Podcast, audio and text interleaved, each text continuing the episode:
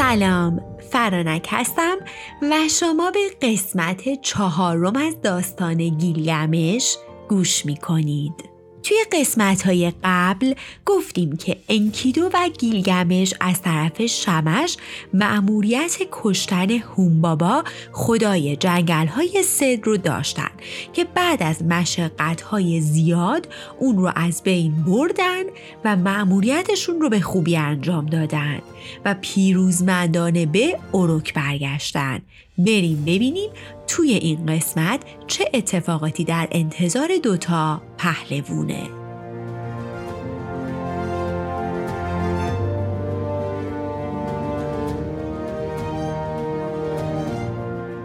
گیلگمش بعد از جشن و پایکوبی که مردم اروک براشون ترتیب داده بودن به قصرش برمیگرده. تن و موهاش رو میشوره، جامعه فاخر تنش میکنه، ردای پادشاهی میپوشه و تاج سرش میذاره و تا میاد به مسند پادشاهی بشینه ایشتار الهه عشق ظاهر میشه. ایشتار از قبل عاشق گیلگمش بود. حالا با دیدن شجاعت و شهامت اون بی‌طاقت برای رسیدن به گیلگمش. برای همین بدون مقدمه چینی از گیلگمش خواستگاری میکنه و ازش میخواد که باهاش ازدواج کنه. بهش میگه بیا و مرد من بشو، نطفه جسم خودت رو به من بده تا بچه‌های شجاع و زیبا داشته باشیم.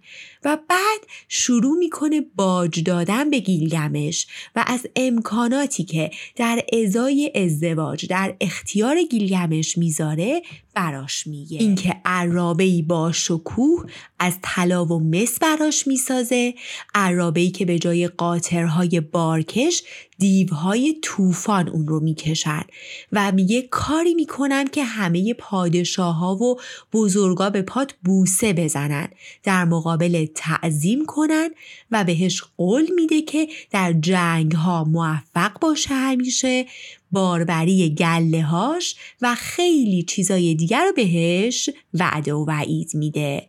خلاصه تا جایی که میتونه سعی میکنه مخ گیلگمش رو بزنه. ما تو داستان‌های حماسی دیگم که بعد از گیلگمش بودن این خواستگاری زنان از مردان رو میتونیم ببینیم.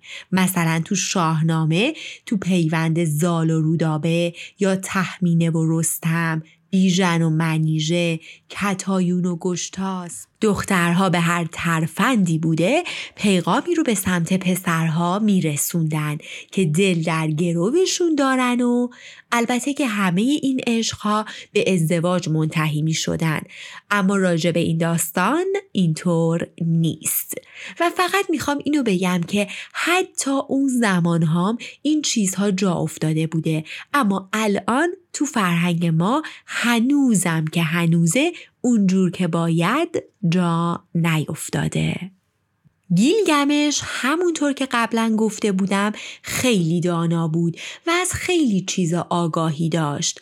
برای همین گذشته ایشتار رو میدونست که ایشتار چه آدم‌ها و چه موجوداتی رو که در راه عشق به نابودی نکشونده.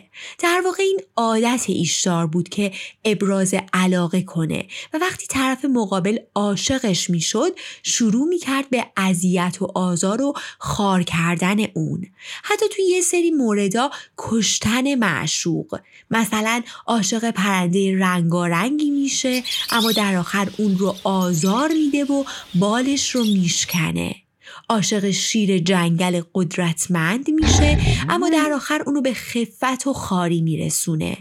عاشق اسب نری میشه اما آخرش دستور میده اونقدر اونو تازیانه بزنن و 7 فرسنگ به زور بدون آب اون رو بدونن که در نهایت اسب بیچاره میمیره. عاشق چوپانی به اسم سیسیلی میشه و با ناز و غمزه های معروفش اون رو عاشق خودش میکنه. طوری که اون چوپان بدبخت هر روز برای ایشتار یک بز قربونی میکرد، اما در آخر اون رو به هیبت گرگی در میاره و اون بیچاره گریزون از همه مجبور میشه که بره به دشت و تنها و دور از همه زندگی کنه، چون زن و بچه هاشو حتی سگهای گله فکر میکردن این یه گرگه و به خاطر ایمنی خودشون و گلم که شده اون رو دائم میزدن و قصد جونش رو داشتن. یا حتی عاشق باغبون نخلستان پدرش آنو میشه به اسم ایشولانو. ایشولانوی بیچاره هر روز برای ایشتار سبدهای خرما می آورد، بهش محبت میکرد و خلاصه حسابی عاشقش شده بود، اما خب در آخر اون رو هم به موش کوری تبدیل میکنه. گیلگمش با یادآوری سرنوشت غم‌انگیزی که هر کدوم از این معشوق‌ها داشتن به ایشتار میگه که من مطمئنم که سرنوشت منم همین میشه و برای همین به ایشتار جواب منفی میده و عشق اون رو نمیپذیره. ایشتار هم که طاقت نشنیدن نداشت، اون هم از یه نیمه خدا اونقدر عصبانی میشه که بدو میره پیش پدرش آنو. ایشتار پیش پدرش آنو میره و قضیه ابراز علاقش به گیلگمش و توهینی که اون بهش کرده بود رو تعریف میکنه و از پدرش میخواد تا گاو نر آسمونی رو به اون بده تا با کمک اون گاو نر حساب گیلگمش رو بذاره کف دستش. پدرش اول از این کار سرباز میزنه، اما ایشتار تهدید میکنه که اگه گاو مقدس رو به من ندی، من در جهان فودین، یعنی جهان بدون بازگشت، یعنی منظور اون دنیا، رو میشکنم و در نتیجه همه مرده ها به این جهان پا میذارن، مرده ها و زنده ها قاطی میشن و خلاصه بلبشوی را میندازم. برای همین آنو مجبور میشه با درخواست ایشتار موافقت کنه، اما از دخترش میخواد که غذا و غله کافی برای 7 سال برای مردم فراهم کنه، چون با اومدن گاو نر به زمین مردم برای 7 سال با قحطی روبرو میشن. اینجاش شبیه داستان حضرت یوسف شد. توی داستان حضرت یوسف شنیده بودیم که فرعون خواب میبینه که 7 تا گاو نر لاغر 7 تا گاو نر چاق رو میخورن و 7 خوشه سبز و 7 خوشه خشک رو میبینه. حضرت یوسف هم بهش میگه 7 سال آبادانی و فراوانی پیش روه، اما بعدش 7 سال خشکسالی خواهی داشت و شروع میکنن به جمع کردن غلات برای 7 سال خوشسالیشون. فقط حواستون باشه که گیلگمش، باز هم میگم، قبل از تمام این داستانهای آسمانیه. خب بریم سراغ داستان خودمون. ایشتار شرط پدرش رو انجام میده، آذوقه جمع میکنه و بعد گاو نر آسمونی رو از پدرش میگیره. گاو نر وقتی به زمین فرود میاد صدها نفر از مردم رو با یک خرناس خودش میکشه. بعد به سمت انکیدو و گیلگمش میره. گیلگمش و انکیدو از اونجایی که مکمل هم بودن و دلشون به هم قرص بود، از هیچ کس و هیچ چیزی، حتی گاو نر آسمونی، ابایی نداشتن و به محض دیدن اون، انکیدو در یک چشم به هم زدن میپره و شاخهای اونو میگیره و گیلگمش خنجرش رو توی پهلوی گاو میکنه و توی یه چشم به هم زدن دخل گاو رو میارن. به همین راحتی.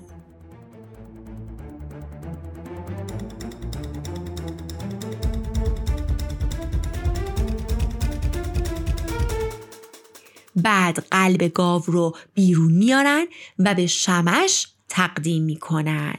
بعدم شاخ گاو نر رو به آهنگران و اسلحه‌سازان اروک میدن تا باهاش بهترین سلاح‌ها رو بسازن. دست‌هاشونم تو رود فرات میشورن و همدیگر رو تو آغوش میگیرن و از این هماهنگی و شهامت و قدرتی که داشتن به خودشون میبالن.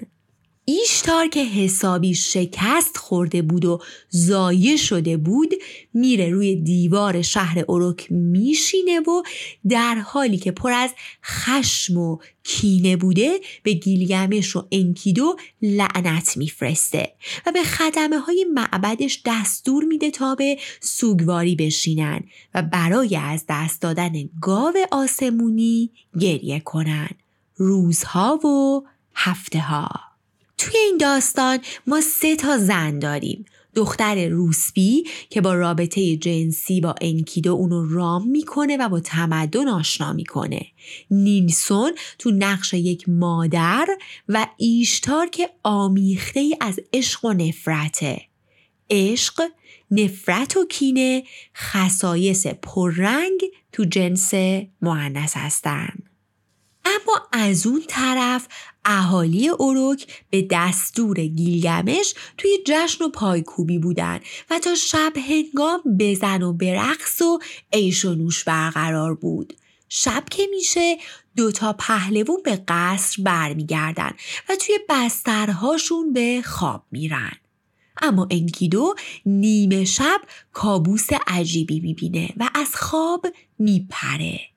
انکیدو توی خواب میبینه که آنو، انلیل، ائا و شمش با هم به شور نشستن.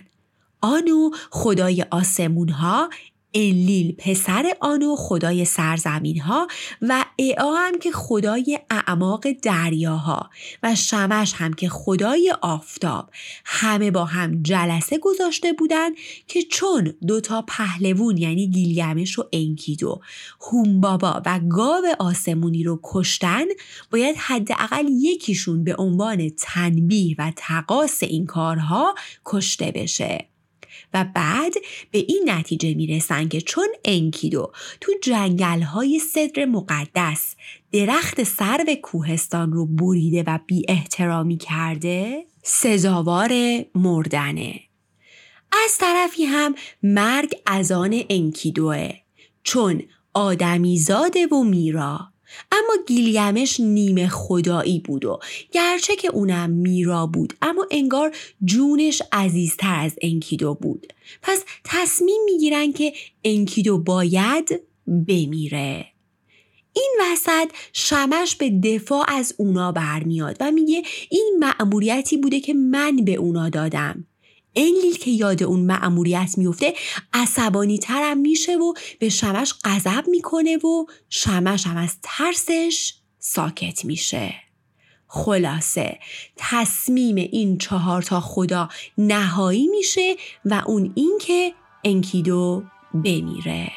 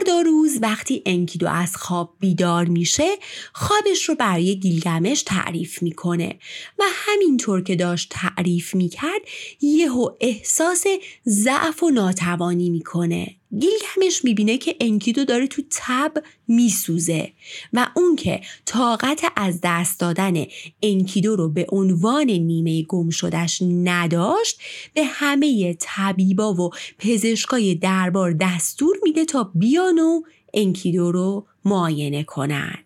اونا میان و کلی وقت میذارن و معاینه میکنن انکیدو رو، اما به هیچ چیز خاصی پی نمیبرن. انکیدو حالش هی بدتر و بدتر میشه، جوری که دیگه نمیتونسته حتی بشینه. روز به روز لاغرتر و رنجورتر و توی تب میسوخته. انکیدو همینطور که تو بستر بیماری افتاده بود شروع میکنه به نفرین زمین و زمان. طبق معمول از اول زندگیش هر کی رو که باهاش سر و کار داشته، چه بهش خوبی کرده بوده چه بدی، شروع میکنه به نفرین کردن. از شکارچی گرفته تا دختر زیبا شمحت که اون رو به اروک آورد، حتی دروازه های جنگل سدر، الهه ایشتار و هر کی رو که میشناخت لعنت میکنه. میبینیم که خصلت‌های انسانی توی انکیدو چقدر قشنگ توی این داستان به تصویر کشیده شدن. اینکه تا روزگار خلاف نظرمونه شروع میکنیم لعن و نفرین و دنبال مقصر میگردیم. اما توی این مدت گیلگمش به کمک خدای شمش سعی میکنه انکیدو رو آروم کنه و به پذیرش تقدیرش دعوت کنه. گیلگمش خودش از این اتفاق قلبش به درد اومده بود و نمیخواست یاری رو که بعد مدتها پیداش کرده بود رو از دست بده. نابودی انکیدو مساوی بود با ناامیدی آرزوها و روزهای خوش خودش.